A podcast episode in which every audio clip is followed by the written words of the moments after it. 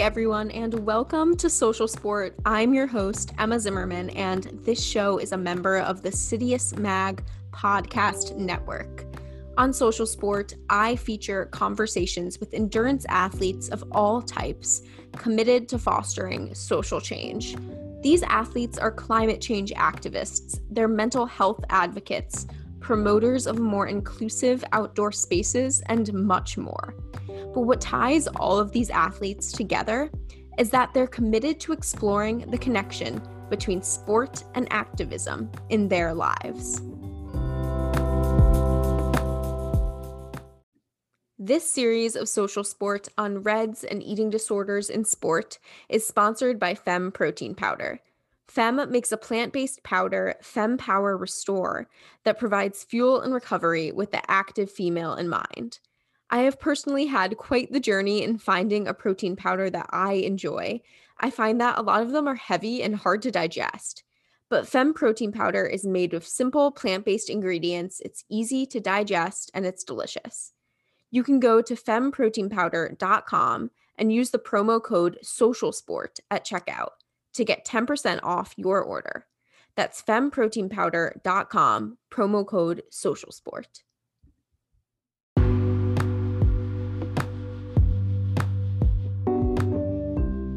This is the final episode in our series on RED-S and eating disorders in athletes. What an incredible journey it's been over the past 5 episodes. I am honored to have hosted these conversations. I've learned a lot from these guests, and they've made me think critically about how eating disorders touch athletes of all genders, races, ethnicities, body sizes, and sexual orientations. In fact, this is exactly what I speak about with today's guests, Dr. Paula Quatromoni and David Proctor. Paula is one of the leading experts on sports nutrition and eating disorders. She is an associate professor of nutrition at Boston University, and she spearheaded both the Nutrition Consult Program at Boston University and the Goals Program at Walden Behavioral Care, which is for competitive athletes with eating disorders. David Proctor is equally impressive. He's an elite runner who competed for Boston University from 2004 to 2009. During that time, he was the first collegiate athlete in New England to run a sub-4-minute mile. David and Paula join me today to talk about eating disorders in male athletes and how to make resources on RED-S and eating disorders accessible to athletes of diverse identities. They're an incredible duo, and I am so excited to launch right into this important conversation.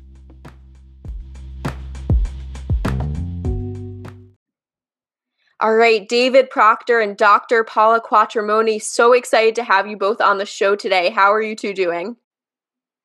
Very well, thanks. Happy New Year. Happy New Year. Yeah, what a new year it's been. If you could both just quickly introduce yourselves, tell me who you are and where you're calling in from today.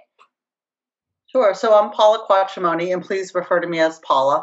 I am calling in from Cape Cod, Massachusetts, because during COVID and quarantine time, I've been away from my home base, which is at Boston University in Boston, Mass, and hunkered down here on the Cape, so close to the ocean.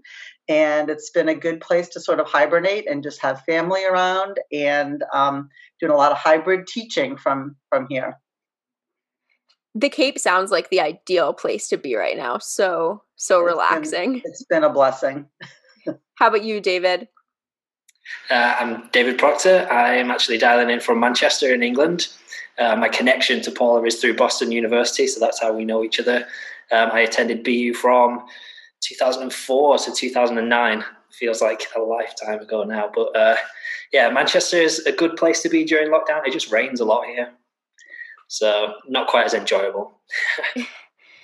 Well, yeah, we had a little bit of fun figuring out the different time zones and getting a time that worked, because David is, all the way out in Manchester. But I'm so happy we were able to make it work. And I'm so happy we get to have this conversation on eating disorders in male athletes, because it's still a very under-discussed topic.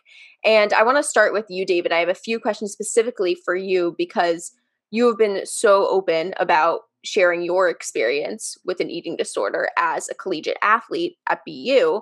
But before your BU experience, do you remember any warning signs or characteristics that would have pointed to disordered eating? Never, actually. All the way through high school, all the way as I remember growing up, I never even really realized that food was a thing. You know, it was kind of just something you did. You had your meals with your family. And I'm very, very blessed to have a mother who did absolutely everything for me as I was growing up. So meals just appeared on the table. You ate them and you got on with it, you know, and as you're growing up, you're growing up. So weight isn't really an issue either. You don't really think about that. And, you know, when you're young enough and you're in, particularly in terms of sport, when you're running, you're racing, you're competing, you're kind of running off natural talent and you're always developing anyway. Your natural growth is happening. So, you know, never really thought about food and nutrition as being a contributing factor to anything really. So then you were recruited, Boston, full ride scholarship. Do you remember when you got there? Was there a moment when this eating disorder sparked up, or was it more of a gradual growing of this disorder? Yeah, no, it was a very particular moment. And I tell this story with, you know, a bit of caution sometimes, just because it makes my coach sound like a worse person than he was. And I just want to preface this by saying the man was amazing. He was my hero. And I really respected absolutely everything he did. And he never said anything with any malice whatsoever. But there was a time sort of well within my first semester, probably the first 10 or 12 weeks within the semester, that I was getting used to American food, American portions, American dining halls. And with it being the first time I was ever making those decisions, nutritional decisions for myself, I kind of was just eating as much as I could regularly, often. And I had gained weight. Like, it's absolutely fine for me to admit I had gained weight. But my coach made a comment in front of the rest of my teammates about that, about the fact that I had gained weight. And it was done in a bit of a harsh way, because in front of the whole team, he came over to me and pat me on the belly and said, wow, you're enjoying that dining hall food or something like that. And you victim of the freshman 15 and all that kind of stuff. So humiliating moment. I think at the time he did it with the very best of intentions to make me feel, you know, like I wasn't, just didn't get out of control and all the rest of it. But it was just not a nice moment. But that's where I really felt to myself that I was letting the team down, letting myself down, letting my family down, being out here on full ride and kind of throwing it away just because I was slightly overweight. Well, I really appreciated actually that you brought up that you really liked your coach and that you don't mean to blame your coach, because I think that there often is finger pointing at specific coaches when there are a lot of factors that go into eating disorder. So I appreciate that you said that, and I wanted to highlight that a little bit more. Do you remember this then developing from that comment? Was there a gradual growing process to you realizing that this was a big problem? At first, I didn't even think of it as a problem. It was a necessary evil. And anyone who knows me knows that everything about my personality is all or nothing. Mm-hmm. So if I'm committing to doing something, like, I'm going to give it 110% or I'm not going to give any whatsoever. So by the time my coach had made that comment to me, I instantly made that switch in my head. And I think I dropped something like 20 pounds in the first 2 weeks, just because I made that commitment in my head. And I said, right, okay, I'm overweight. I need to weigh less. I'm just going to do it. I'm going to do whatever it takes. So 20 pounds in 2 weeks. And that was, to me, just something that I needed to do. It was part of the sport. It was part of the next level that I wanted to get to. And that was part of it. I didn't really feel like it became a problem until way further down the line, when I realized I didn't quite have control over it anymore. And it wasn't necessarily the running and my performance that was driving my motivations. I was listening to you both on the Spot On podcast recently, and one thing that was so interesting to me was how you spoke about how this eating disorder, in a lot of ways, it manifested in a very extreme way. You just used the term all or nothing. And I think that I haven't heard much about that from other athletes who've spoken about eating disorders. I think I often hear of this more gradual progression, maybe restricting certain food groups, and like slowly more and more restriction, but it seems like you just stopped eating. Do you remember what you were thinking during that time? What thought process was going on in your head when you basically just stopped eating? Remember, at this point, I was on full ride and I'd never been away from home before. And I know how much tuition is at BU. So I felt under an incredible amount of pressure right from day one, from showing up on campus, because I was this person that the university had made an investment in. They were going to pay me a lot of money to be there for 4 years to get my degree. and I had to perform. I felt like that's it. The amount of money they're paying for me, I need to do this. I need to get it right. I also need to not let my family down because they know I'm out here. They know I'm making this big life-changing decision to move to the US. So I better do everything I can to make them proud. But then most of all, myself. I have had big dreams. I wanted to go to the Olympics. I wanted to do all this stuff. And if I let myself down by doing something that was hindering my performance, then, I was letting myself down. So all these people that I just didn't want to let down, I wanted to perform and prove myself. I just made that connection in my head that, okay, someone that I respect, someone in a position of power has come to me who knows the sport better than I do because he's been doing it for 30, 40 years, whatever it was. That person that I respect has told me something about my performance that is not right. What do I do to correct it? So I did everything I could to correct it, and I felt like I was doing the right thing. This was me being committed to my sport, dedicated to what I wanted to do, and it was keeping me on that trajectory towards making everybody proud and doing myself proud. It was a necessary evil, like I say. Yeah, I hear in the word commitment, you are committed to your sport. So much of those characteristics that you often hear when athletes struggle with eating disorders, that a lot of the characteristics in my experience that might make a successful athlete, that commitment also makes someone quote unquote successful at an eating disorder. So I'd love to bring Paula in on this. And if that's pretty constant when you're dealing with athletes dealing with eating disorders, whether those characteristics that David is describing are characteristics you often see. Yes, they're very common characteristics, whether it's an athlete or a non-athlete, actually, because it's part of the mindset that predisposes someone to getting, very into the grips of an eating disorder, because the mindset that goes along with it, the path becomes very convoluted. It usually starts very, very well-intentioned in the case of an athlete, trying to be the best athlete they can be, trying to earn the coach's attention and praise, trying to earn that starting spot at, playing time, on a variety of different sports, because we're not talking just about runners and distance runners and racing. We're talking about athletes in all sports, in all bodies, shapes, and sizes. And so, it starts off very, very well-intentioned, and that discipline and that commitment is very well-intentioned because that's what makes an elite athlete elite. That's how they got to the pinnacle of their sport and to earn a Division I scholarship, right? And so that's been a successful tool in their toolkit all along. But when the mindset starts to get impacted by the disordered eating. And as someone starts restricting their food more and more, then their mindset gets impacted more negatively. And so it worsens the restriction and it increases the rigidity, and that's what leads someone from disordered eating into an eating disorder.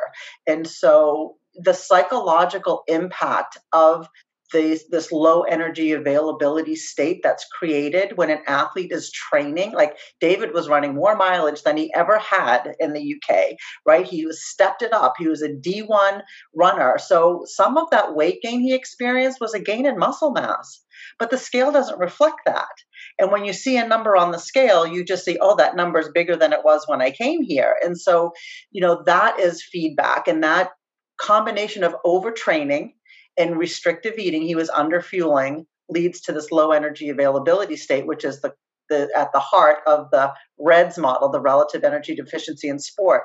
And that affects every organ system in your body. And we can talk about the physiologic and metabolic and hormonal complications, but the psychological consequences of the RED-S state is what drives somebody, again, from a well-intentioned, I need to get a handle on this. I need to improve my performance. I need to be the best version of myself and commit to my sport, to this disordered eating pattern, to ultimately a full-blown eating disorder before someone even knows that they're really in the grips of this. So this is so interesting because I think often when we talk about eating disorders, we talk about maybe disordered eating causing RED-S, relative energy deficiency in sports. But it seems like from what you're saying that there's this positive feedback loop where then that goes back, the relative energy deficiency in sports affects your mentality. That goes back to further restriction. Is that what you're saying? Yes. If you look at the RED-S model, there's a beautiful diagram, and at the center is a circle for the low energy availability state. And around it are all these bubbles of all the organ systems that are impacted negatively. There's also a similar version showing you the performance outcomes that are affected negatively, like your muscle strength and endurance. But if we speak about the physiology, it shows, you know, your cardiovascular system is impacted, your hematologic indices like developing iron deficiency anemia, your bone health and osteopenia and stress fractures, your hormonal status. Females lose their menstrual cycle, men's testosterone takes a hit, and their sex drive plummets. Your GI tract slows down, right? Every organ system, your metabolic rate, your metabolism is affected negatively. All of those, the arrow from low energy availability to all of those organ systems goes in that one direction. But the psychological bubble has a double-headed arrow because your psychological state predisposes you to REDs because, you know, anxiety, depression, OCD behaviors can ramp up an athlete's stress, and their inability to cope and manage that stress oftentimes gets manifested in controlling their food environment or controlling their body shape and size or overtraining and compulsive exercise. So your psychological state predisposes you, but once you are in that low energy availability state, it worsens your psychological well-being. And there's the other headed arrow heading right back to your mental health.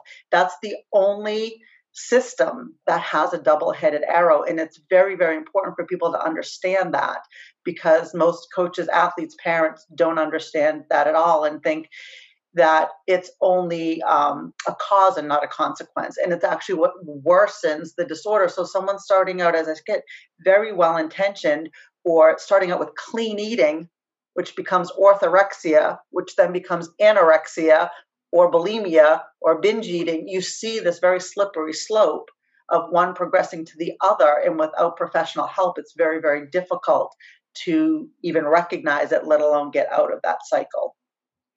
That double-headed arrow is certainly something that is not widely known and talked about, I believe.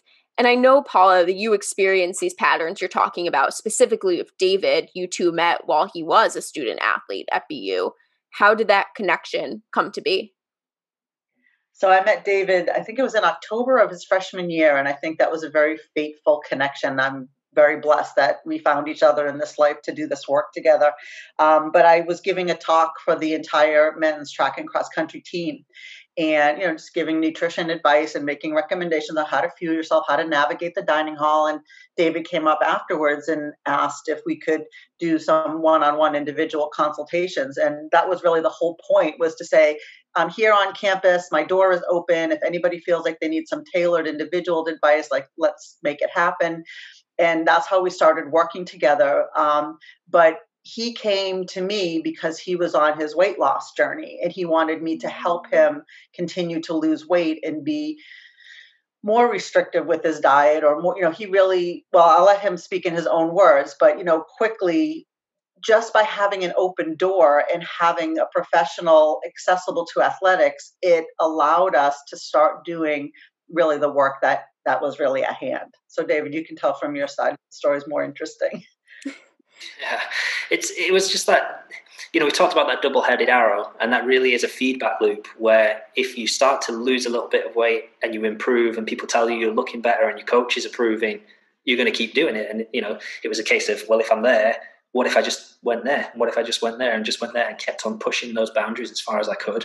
And it would get to the point where, you know, I was trying to lose weight. I was restricting my eating. I was running more than I was. So burning more calories and taking less in, but still not losing any weight and getting really frustrated with it. Like, why? How is this possible? And then I had a professional like Paula in front of me again, someone that I respected, someone with infinitely more experience than me, who in my eyes, I could see as would help me. Obviously, there's something in the back of my mind that says, if you're not eating enough, you could die. Like, that's always going on in the back of your mind. So Paula to me was kind of like that silver bullet where she could tell me how to lose weight and how to be even slimmer and run even faster whilst restricting my food as well. I thought you had some kind of like magical answer to everything, and I thought you'd be the one to tell me how to do it. Well, how lucky that you two found each other. I mean, for both of you, but also for all of us interested in these topics, because now we get to have these conversations. And I know that while working with Paula, David, of course, you went on to be an extremely successful athlete. You were the first collegiate athlete in New England to break the 4 minutes in the mile. What did your relationship with food and body look like for the rest of your collegiate career? It was very up and down because, again, if I'm, like I said, I'm all or nothing. So I think as I began to make a bit of a recovery from it and test myself and just see, you know, what would my body do if I ate a little bit more, you know, like let's put my theories to the test. I had this fear the whole time that if I ate just a tiny little bit more, then I'd suddenly gain like 20 pounds and be not able to compete. So I figure, test myself. Let's test your theories. Let's see what happens. So introduce a little bit more at lunchtime, introduce a little bit more at breakfast time, and kind of spread that out over the day. And as I kept on testing myself, I kept on realizing, well, actually, the more I fuel myself, the more I perform and the better I perform. So keep pushing that. But then I kind of kept on going and thinking, well, if I'm eating that much and performing that well, why don't I just eat a bit more? And I did gain quite a lot of weight. Still performed okay, but maybe not as well as I could have, and then had to kind of pull my weight back down again. But then as I did that, I kind of went too far and ended up going all the way back down again. So eating disorders are always up and down, aren't they? You're doing well, and then suddenly you're not, and you're relapsing. But I think towards the end of my time there, I kind of was making that connection where being strong, being healthy, fueling myself was when I was really performing well. And my 4-minute mile came in my junior year, and that was kind of junior year, senior year, my best 2 years. Putting into practice everything that I'd learned. Well, I also appreciate that you say it was up and down, because I think too often when we talk about eating disorders in athletes, and maybe just generally, we talk about, you know, sick and then recovered, and we don't talk about the reality of how it's really an up and down process. It's not that simple. But what we almost never talk about is the fact that eating disorders do not just impact female athletes. And I think there are lots of statistics on female athletes, but not male athletes. Do any of you have any idea how prevalent this is? Maybe we can talk specifically male runners. Yeah, I mean, I'm not so good with quoting statistics off the top of my head, but I can tell you that we don't even have very good statistics to quote. So even the ones that are out there, we know that they are underestimates, I think, especially for athletes, and especially then for male athletes, because, you know, the statistics usually only reflect people who come forward for treatment, or they reflect people who are aware of their signs and symptoms and are willing to report them in a survey. And so they're underreported in the general population. I believe for many reasons they're underreported by athletes because it's so conflated with this. This is just what I do. I'm an athlete. It's part of my commitment. There's no perception that it's disordered behavior. And we know that there are barriers to treatment in the general population. And I believe that there are even heightened barriers for athletes because of things like scholarships and, you know, privacy, or not wanting to appear sick or weak to a coach, that people suffer in silence for a really long time. And I think the barriers to treatment are even higher, again, in male athletes, because there's less of a recognition that the behaviors are disordered, or that even a male could have an eating disorder. And so it delays help seeking, and the shame and stigma around that, as well as, you know, less social support systems. Like, guys don't really talk to other guys about this. And so, you know, where are these conversations happening? Who is helping to normalize it, or say, yes, what you're struggling with is real, or, you know, this is not necessarily normal? Because what's happening is that while female athletes tend to be on people's radar screen more so, especially one who has lost a lot of weight and is appearing in a thinner body, that gets picked up by people's visual cues much more, whereas the male athletes are getting praised for getting that six-pack of abs and for toning down and losing weight and hitting it harder in the gym. And so when you talk with male, like, we had a paper that actually just came out at the beginning of this week about the male athletes' experience with eating disorders, and it's really one of the first in the literature. And the consistent theme of being praised for their harder workouts, their restrictive eating, the way their body is changing, yet they're in the throes of an eating disorder, which most of them didn't even realize at the time, but they're being praised for it, and how much social media is driving them further and further down that path. Again, David, you can speak from your experience, but that's why I think we you know, it's undetected and undertreated and underdiagnosed. That's the most I can tell you. Yeah, and we'll have to link that. Before about, sorry, go ahead, David. Go for it. It goes back to what I was saying before about, you know, I didn't even really realize that I had a problem. It just seemed like something that needed to be done. And that was really emphasized when I would come home at the holidays or in the summer break, and be around my family and experience, you know, all these behaviors, do all these things. My family show concern, particularly my mom would say, you know, is this healthy? Is this right? Is this what you should be doing? Is this how you're supposed to be eating? And I would just say, this is what dedicated athletes do. This is what Olympians do. This is how I have to be. Like, I would love to go to KFC with you, Mom, but I can't because I'm an athlete, that kind of thing. So you don't even realize it's a problem until it gets to the point where you're constantly in the back of the mind thinking, I could stop this at any time. I could stop this at any time. I'm an athlete. I'm doing it because I'm an athlete, and I could stop whenever I like. And then suddenly you can't. And then you realize, okay, you're in trouble now, because it's not necessarily about the running and the performance anymore. It's about the numbers you're seeing on the scale. It's about what the mirror's looking like. It's about how your jeans are fitting. And then you kind of just get all messed up into why you're actually doing it, what you're doing. It's so interesting to me that that idea of this is what I do, I'm an athlete, is perhaps heightened for men, or perhaps more accepted in men by the way, you know, men versus women are socialized. And I'm also curious about the shame, because I think eating disorders are very shameful disorders for anyone struggling with them. There's a lot of, you know, trying to hide this disorder, but I'm also wondering if that might be heightened in a man's experience because there is more of this focus on eating disorders connecting to women. Was that part of your experience at all, David? Yeah, you almost had to do it secretly. And it's such a shame. It's because if you are seen to be experiencing these things and doing these things, then you kind of behaving like a woman, as if that's something to be ashamed of, as if that's a shameful way to live your life. I don't know. But it wasn't. It was seen as a women's problem. And if you were exhibiting that, you know, getting a salad for lunch is such a feminine thing to do. Like, why are you behaving like that? This is a men's team. And there's very much, you know, bravado on a team like this, an individual sport, but you're still part of a team, particularly for like cross country. And that was definitely part of it. I had to do a lot of it in secret.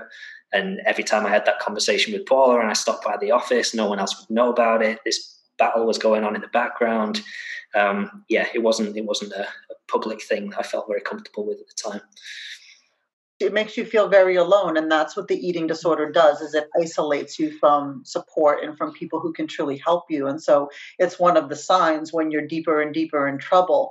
And it's one of the things that we work on in treatment is to how to emote and how to communicate and how to, you know, engage in talk therapy to process all of this, because holding it inside and suffering in silence is a big part of the disorder, because the more isolated you are, the more the eating disorder is your best friend.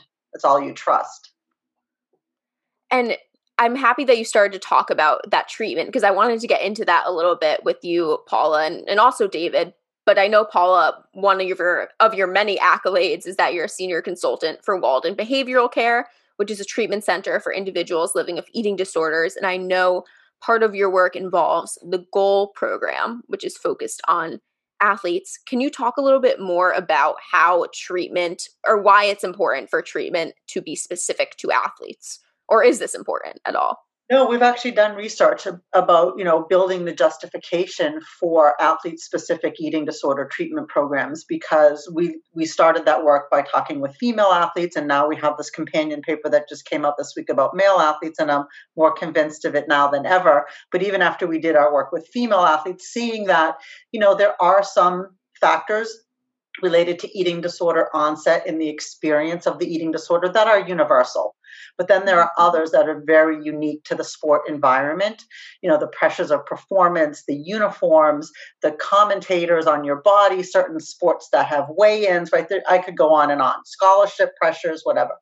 So, you know, when you think about an athlete being in treatment with non-athletes, sometimes the issues and the factors are really quite different and need to be addressed in that sports. Like, you know, if a dietitian or a therapist says, you know, well, you just need to stop running and that's the only way you're going to get through your eating disorder, that's not an option for an athlete. And so you need providers who are first and foremost trained in eating disorders, but also who understand sport and who understand the interactions with coaches and teammates and traveling on the road and performance measures. You can't give standard advice, you know, cookie cutter advice that is not suited to the pressures that the athlete is dealing with by living in this environment of Division I or professional sport or high school sport. So we built the Goals Program model very much after the first program in the country that I became aware of that was doing this was the Victory Program at McCallum Place in St. Louis. And they started a conference called the Eating Disorders in Sport Conference. And I went to the very first inaugural one. And I saw what they were doing and the dialogue that they were generating through their conference. And I came back to Boston. I was like, we need this here. It can't only reside in St. Louis. And so I had started consulting with Walden already. And when I finished that first initial project, they asked me if I would stay on. I said, I'll stay on one condition, that we build an athlete program, because, you know, being in the university setting and, you know, Boston University is only one of dozens in the city with student athletes that could all benefit from these services. And so that's how we built the Goals Program. And I'm really, really proud of that work. And, you know, the researcher in me said it's not enough just to do clinical practice, but we really need to collect outcomes data and we need to publish this because we need to get this into the literature. If we're ever going to have momentum behind, you know, athlete-specific treatment, we have to show that athletes benefit. You know, if you build it, they will come, and that also they will benefit from it. And we have positive outcomes, and that's what we've done. So it's been a very exciting partnership and journey. But as of now, there are maybe 3 or 4 athlete-specific programs around the country. Still, not even the tip of the iceberg. And so, you know, but there are a lot of people in private practice who are working at the outpatient setting in terms of nutrition and therapy who have sports and eating disorders training, and those providers are doing great work as well. But when an athlete needs a higher level of care, that's what the organizations like Victory and the Goals Program, they're at a higher level of care at like the intensive outpatient or residential treatment programs. And you mentioned the importance of research and learning more, publishing more about athletes and eating disorders, which in my opinion, it seems like there has been much more in the past few years. We're talking about this a little bit more. Where do the gaps still lie? Where do you see more room for research? The gaps are huge. I mean, in eating disorders, a lot of the research has come from the medical model and the psychology, you know, the psych providers. And so it's much more in their literatures than in the nutrition literatures. So getting more about the role of the dietitian and the importance of nutrition on the multidisciplinary treatment team for eating disorders.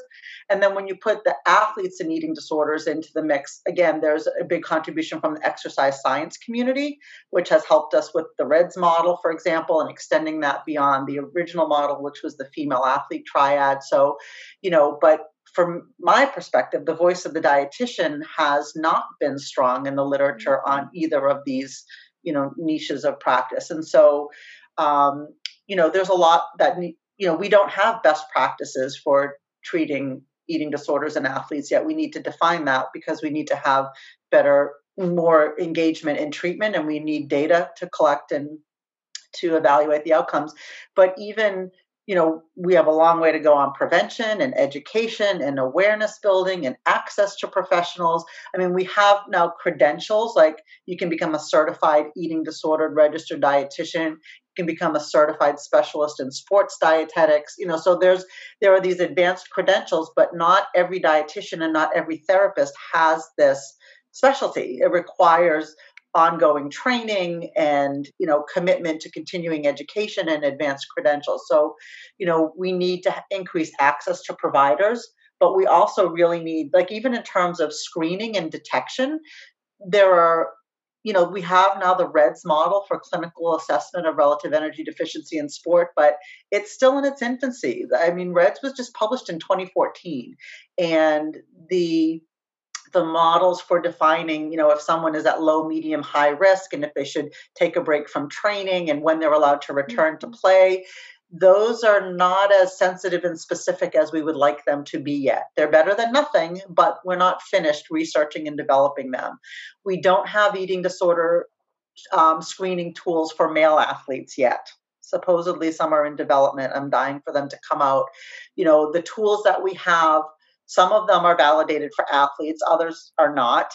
And the ones that are validated for athletes largely have been validated in female athletes, some at the high school level, some at the collegiate level. So you see there are many cracks that an athlete could fall through. I mean, but even something as simple as screening for eating disorders and for disordered eating risk on a pre-participation physical, like there are some existing tools that simply aren't used widely, you know, beyond like measuring someone's height and weight and computing a BMI, or sometimes those things are only done freshman year and never repeated unless you're in a contact sport because they're really looking at concussions on pre-participant, you know.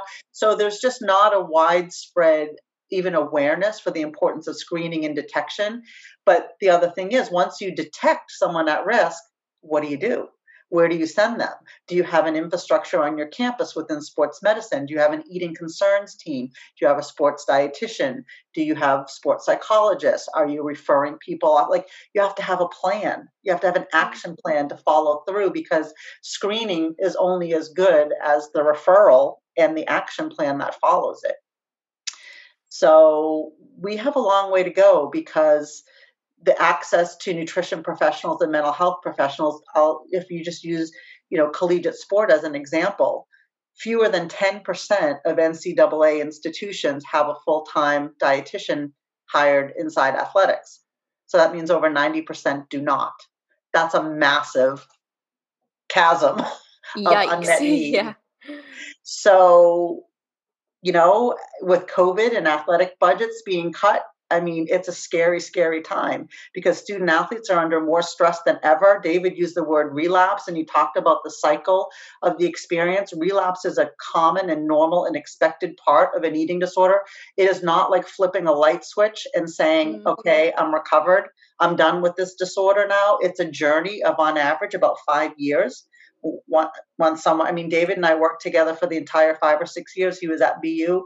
We're still in each other's lives, supporting each other. He's still racing at very high levels, you know, world levels, global competitor. And so the need is chronic and ongoing, and the unmet need is really, really high. So much need. But Paula, and I know it sounds kind of overwhelming, I guess, all the things that need to happen, but when you're describing these steps and, you know, screening and kind of these more tangible tools, honestly, I so appreciate, and I think so many people would or will who listen, because I don't think we often talk about like these tangible steps and like these like screening tools when we talk about eating disorders and athletes. It's kind of nebulous, and like what types of conversations do coaches need to have? And the fact that you just laid it out there in, you know, these steps and tools is super helpful. And I hope more programs take that up. Because unfortunately, a lot of people think that you can see an eating disorder with your naked eye, and you can't. You simply cannot. People that you esteem and they look like they're at the pinnacle of their career and they've got it all and they're successful, they can be crumbling from the inside out and you have no idea. And what makes it so dangerous is that others look at that person and go, wow, they're so successful. Look at what they're doing. If they're doing this, and, you know, I notice like, she never comes to team dinner, or he never eats lunch, or he never indulges in sweets at the tailgate. Maybe I should start doing that. Or even worse, when they see one of their teammates purging and they think, maybe I should try that, because they literally think it's the secret to their success. And that's how these disordered behaviors become very contagious within a team, because it gets role modeled. And that's what brings us to the conversation of what is the culture on that team? What are the coaches aware of? What are the coaches drawing a zero tolerance line about, whether it's comments in the locker room, body shaming, food shaming, like David says, judging what's on someone else's plate. You know, there's so much that a coach can do in terms of prevention and awareness and taking a hard stance, like we don't talk like that here, you know, or having a listening ear when they hear athletes talking in a certain way, having a private conversation and expressing care and concern and laying it out there, saying like, I've heard you talk this way about your body. It's concerning to me. Can we have a conversation? And trying to lead that athlete to open up and maybe uncover their need for help, and how you can connect them to help. So there's so much, because there's so much misinformation about what an eating disorder looks like and what an eating disorder doesn't look like. You know, I've heard coaches say things like, well, I coach male athletes, so I don't need to worry about this. Absolutely, you do. You know, this doesn't just reside with runners and swimmers and wrestlers. It happens with football and lacrosse and soccer and ball sports, hockey. It happens, you know, there's a concept in nutrition, especially when you're working in the hospital with infectious diseases. It's called universal precautions, where you should assume that every patient whose room you're walking into has a contagious condition. And so you need to take universal precautions and protect yourself. It's very relatable now in COVID, right? We have to pretend like everybody's possibly COVID positive, even if they're asymptomatic. So we have to wear our masks and socially distance. We need to extend that to eating disorders. And we should assume that every athlete on our team is potentially vulnerable and they could be struggling and we have no idea.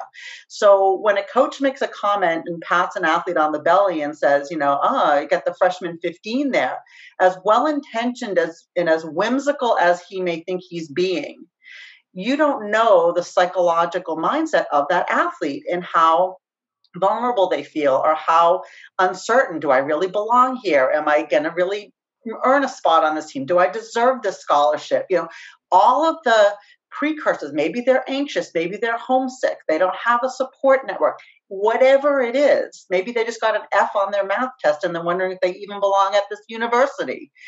When a comment like that is made, it can be a tipping point. It's not the sole aggressor, but it could be a tipping point. And we step on these landmines all the time, just like saying, oh, David, you look great, man. You've dropped so much weight. You look amazing. We think we're complimenting, but it's fueling an eating disorder. And so until we adopt these universal precautions and think carefully about what we say to athletes and or to people in general, and how we comment on people's appearance or how we comment on people's food choices, and that's why social media is such a big driver of this, because people are willing to say things on social media that they might not say to your face. And so I think this concept of universal precautions could be really useful to do more education around, just to build awareness that we really need to say what we mean and mean what we say, because athletes are very prone to misinterpreting what their coach says because they're desperate to please the coach. I mean, David has often said when we've spoken, you know, if my coach told me to lose 5 pounds, I'm going to lose 10 pounds. And then when I lose 10 pounds, I'm going to be like, how can I lose 5 more? And you just keep trying to get closer and closer to that line. And especially when you think you're feeling great and you're invincible, you see how this can really take over and go down that slippery slope. Yeah, this idea of universal precautions, so important, I think, to all athletic programs. And I want to bring it back quickly to David's story, because I'm wondering, you know, we're talking about the power of language. David, when you were struggling, were there any men who, male athletes, who were talking publicly about their experiences? No, because this is a woman's problem. Some men wouldn't talk about it, even if they were going through the same thing. And I recognized some behaviors on some of the other guys on the team, and I would try and do the right thing and just say, you know, is everything all right? Like, are you comfortable? Is everything okay in your head? Are you happy with your training and all the rest of it? And then they would just be like, yeah, I'm fine. I just fancied this today. Like, I just wanted to do this. But I could see the exact same behaviors as when I was there. And, you know, the problem that you have in trying to just assume that male athletes are different from female athletes is actually they could get their feedback from each other. Because just going back to what you were saying before, Paula, about, you know, looking at what other people on the team were doing, there were women on our team that had the same sort of issues, and I could see what they were doing. But the more restrictive they were with their eating, the lighter they got and the faster they ran. So that's feedback that's impossible to ignore, especially when my goal was to try and run as fast as possible. It might not have been something that any of the other men were doing, but I could see that it was working for the women. That's where I got my feedback from, and I went for it. So it's you've got to treat athletes the same. The gender really is irrelevant when it comes to performance in sports. So there are not many people talking about this, at least on the men's team. When did you decide that it was important to talk about it? Like I said, it was when I actually realized that I didn't have control over it anymore. And it was instant in that my behaviors changed in that moment of my coach patting me on the belly. But the actual, you know, severity of it did grow over time, and my focus really shifted from being trying to lose weight to run fast to being the number that I would see on the scale. And I would be so restricted that the difference between 0.1 of a pound would completely ruin my day. If I weighed 150.1 pounds, terrible day. If I weighed 149.9, amazing day, best day ever. That was just where it went. So my focus became on the numbers. And then I completely lost control over why I was doing it. So I was restrictively eating so that I could keep that number on the scale as low as possible, because somewhere along the way I made that connection. And then it became about calories, because calories equals numbers on scales and mileage that you're running. It all comes together, and it became focused on that. And, you know, I went home for Christmas one time and basically indulged on Christmas Day, came out to run a couple of days later, having not eaten anything for the following couple of days to punish myself for how much I ate over Christmas, and passed out at the side of the road in the middle of a long run. And when you wake up and there's an ambulance there and there's cars all around, you think, have I been hit by a car? Like, something happened. And you slowly realize, like, I was in the middle of a long run, I had no energy, and I passed out. And I did it because I didn't think I deserved food for 2 days after Christmas. And that, in my head then at that point, was like, that's not normal. That is it. That's not right. I shouldn't be behaving that way. I've got to do something about it. Because even though I had that episode, for the next couple of days, I was still trying to punish myself for what I'd done for Christmas. And by the time I came back to school in the January, I think I spent more time with you than ever at that point, Paula, because I was lost and I didn't know where my focus should be. That's such a powerful story. Thank you for sharing that. And you used the term, or the phrase, gender is irrelevant. And I mean, that makes sense when you're talking about these thought processes and this kind of obsession with deserving food and the relationship between eating and how much you're running and numbers. It's really relatable to, I think, if you talk to any athlete who struggled with an eating disorder. So if gender is irrelevant to, you know, maybe a lot of the characteristics of an eating disorder, how do we change the dialogue that an eating disorder, or the common thought that an eating disorder looks a certain way, that it looks like white, small-bodied, cisgender women? We need a lot of education. We need a lot of, campaigns and messaging. We need a lot of training. We've been trying to get on conferences of coaching conferences, and, David and I have spoken to groups of dietitians in several venues, and, we spoke at the National Athletic Trainers Association, talking to athletic trainers, but we need to be in front of coaches. We need to, really, we need coaches and parents, athletes and parents to also understand this, but we really need to change the dialogue. I think as challenging as social media can be, we can harness it for good, and get more out there. And so more athletes sharing their stories on social media, more people being outraged when they see things like Mary Cain's story and saying, this is not okay. And then for people like me to jump in and say, by the way, this doesn't just happen to female athletes. And, for David to have his voice. And I spoke with you before the show, Emma, about Patrick Devaney, a football player, positioning his voice. And I think, as Rachel Stile has done with her book, we need more books on this topic. We need more and more athletes coming forward, but we can't wait until people have, experiences like David did. I mean, he had a warning sign, and, I consistently hear myself saying things like, are we waiting for someone to die before we act on this? Eating disorders research are woefully underfunded compared to other public health problems. And so we need to step up the research. We need to get more papers into the literature, but we have to disseminate and get it out there, among other professionals, into the general population. We cannot continue to let it be something that people whisper about and aren't, we have to normalize it. Like, this happens.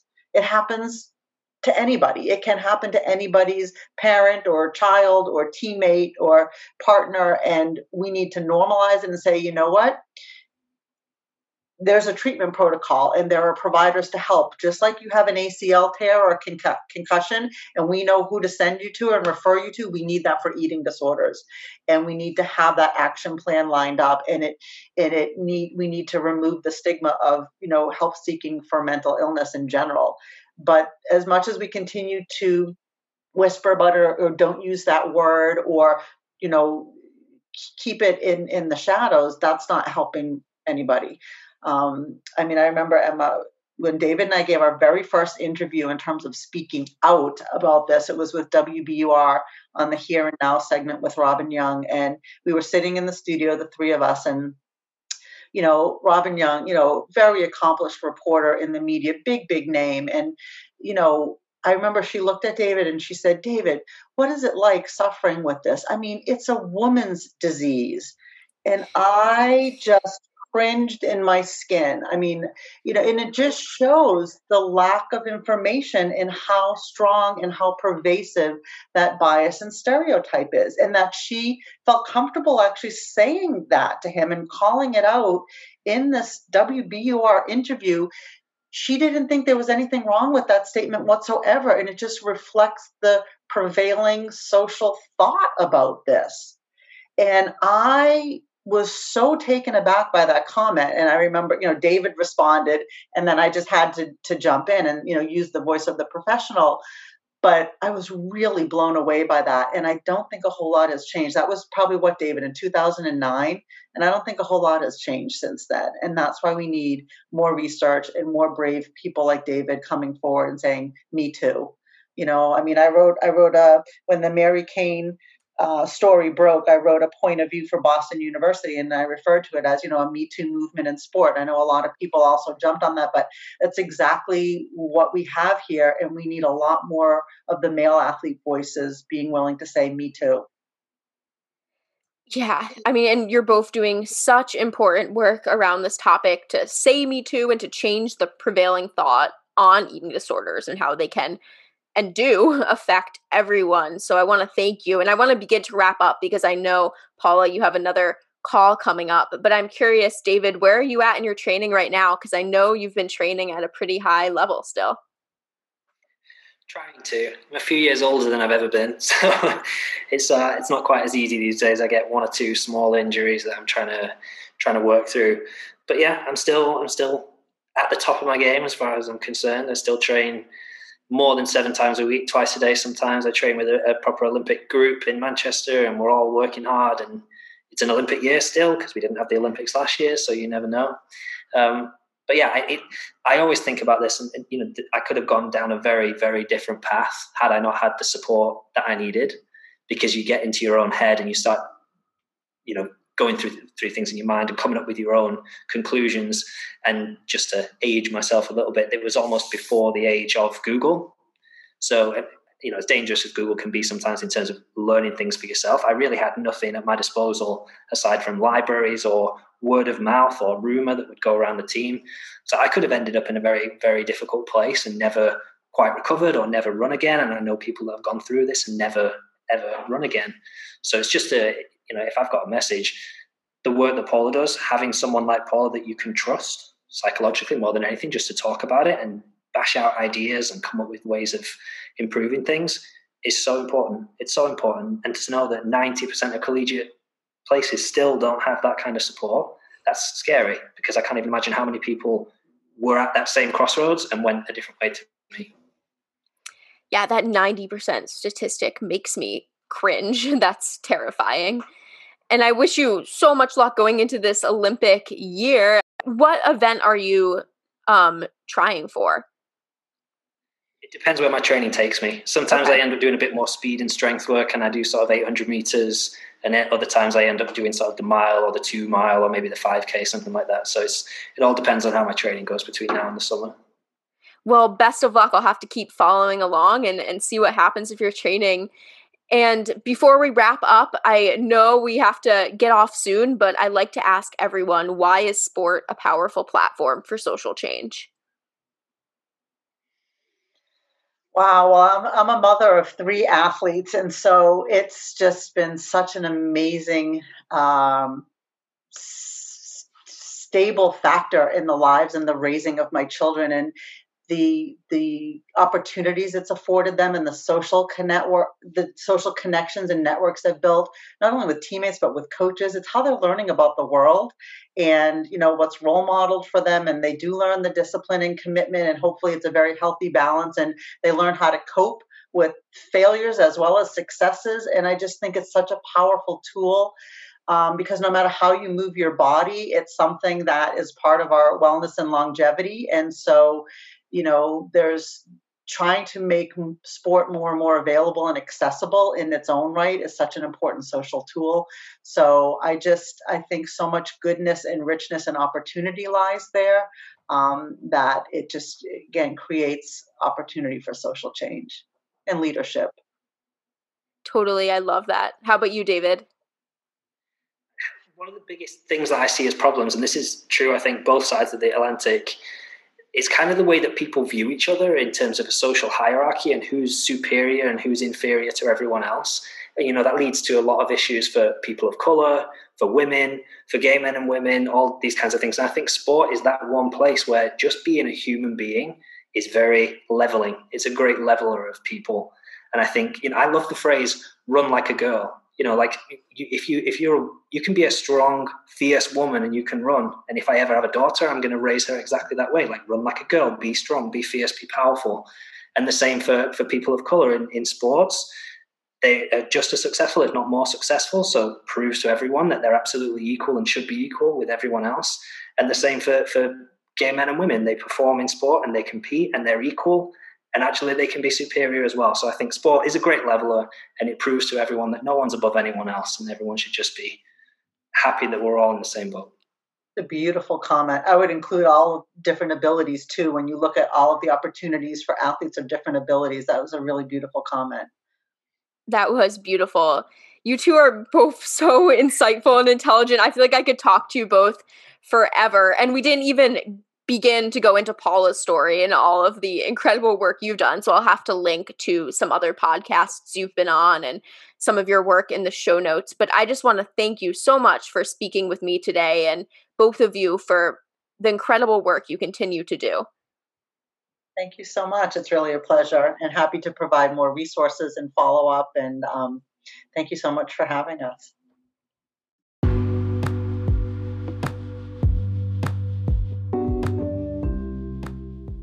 Thank you for listening to this episode of Social Sport. Like I said at the top, it has been an incredible honor to host these past 5 conversations on RED-S and eating disorders in sport. This is a topic that I am incredibly passionate about, and it is immensely important. If you have also enjoyed these conversations, feel free to let me know at Social Sport Pod on Instagram. The best way to support the show is to go over to Apple Podcasts, subscribe to Social Sport, and leave a rating and a review. Thank you so much for tuning in. Stay sporty and keep resisting.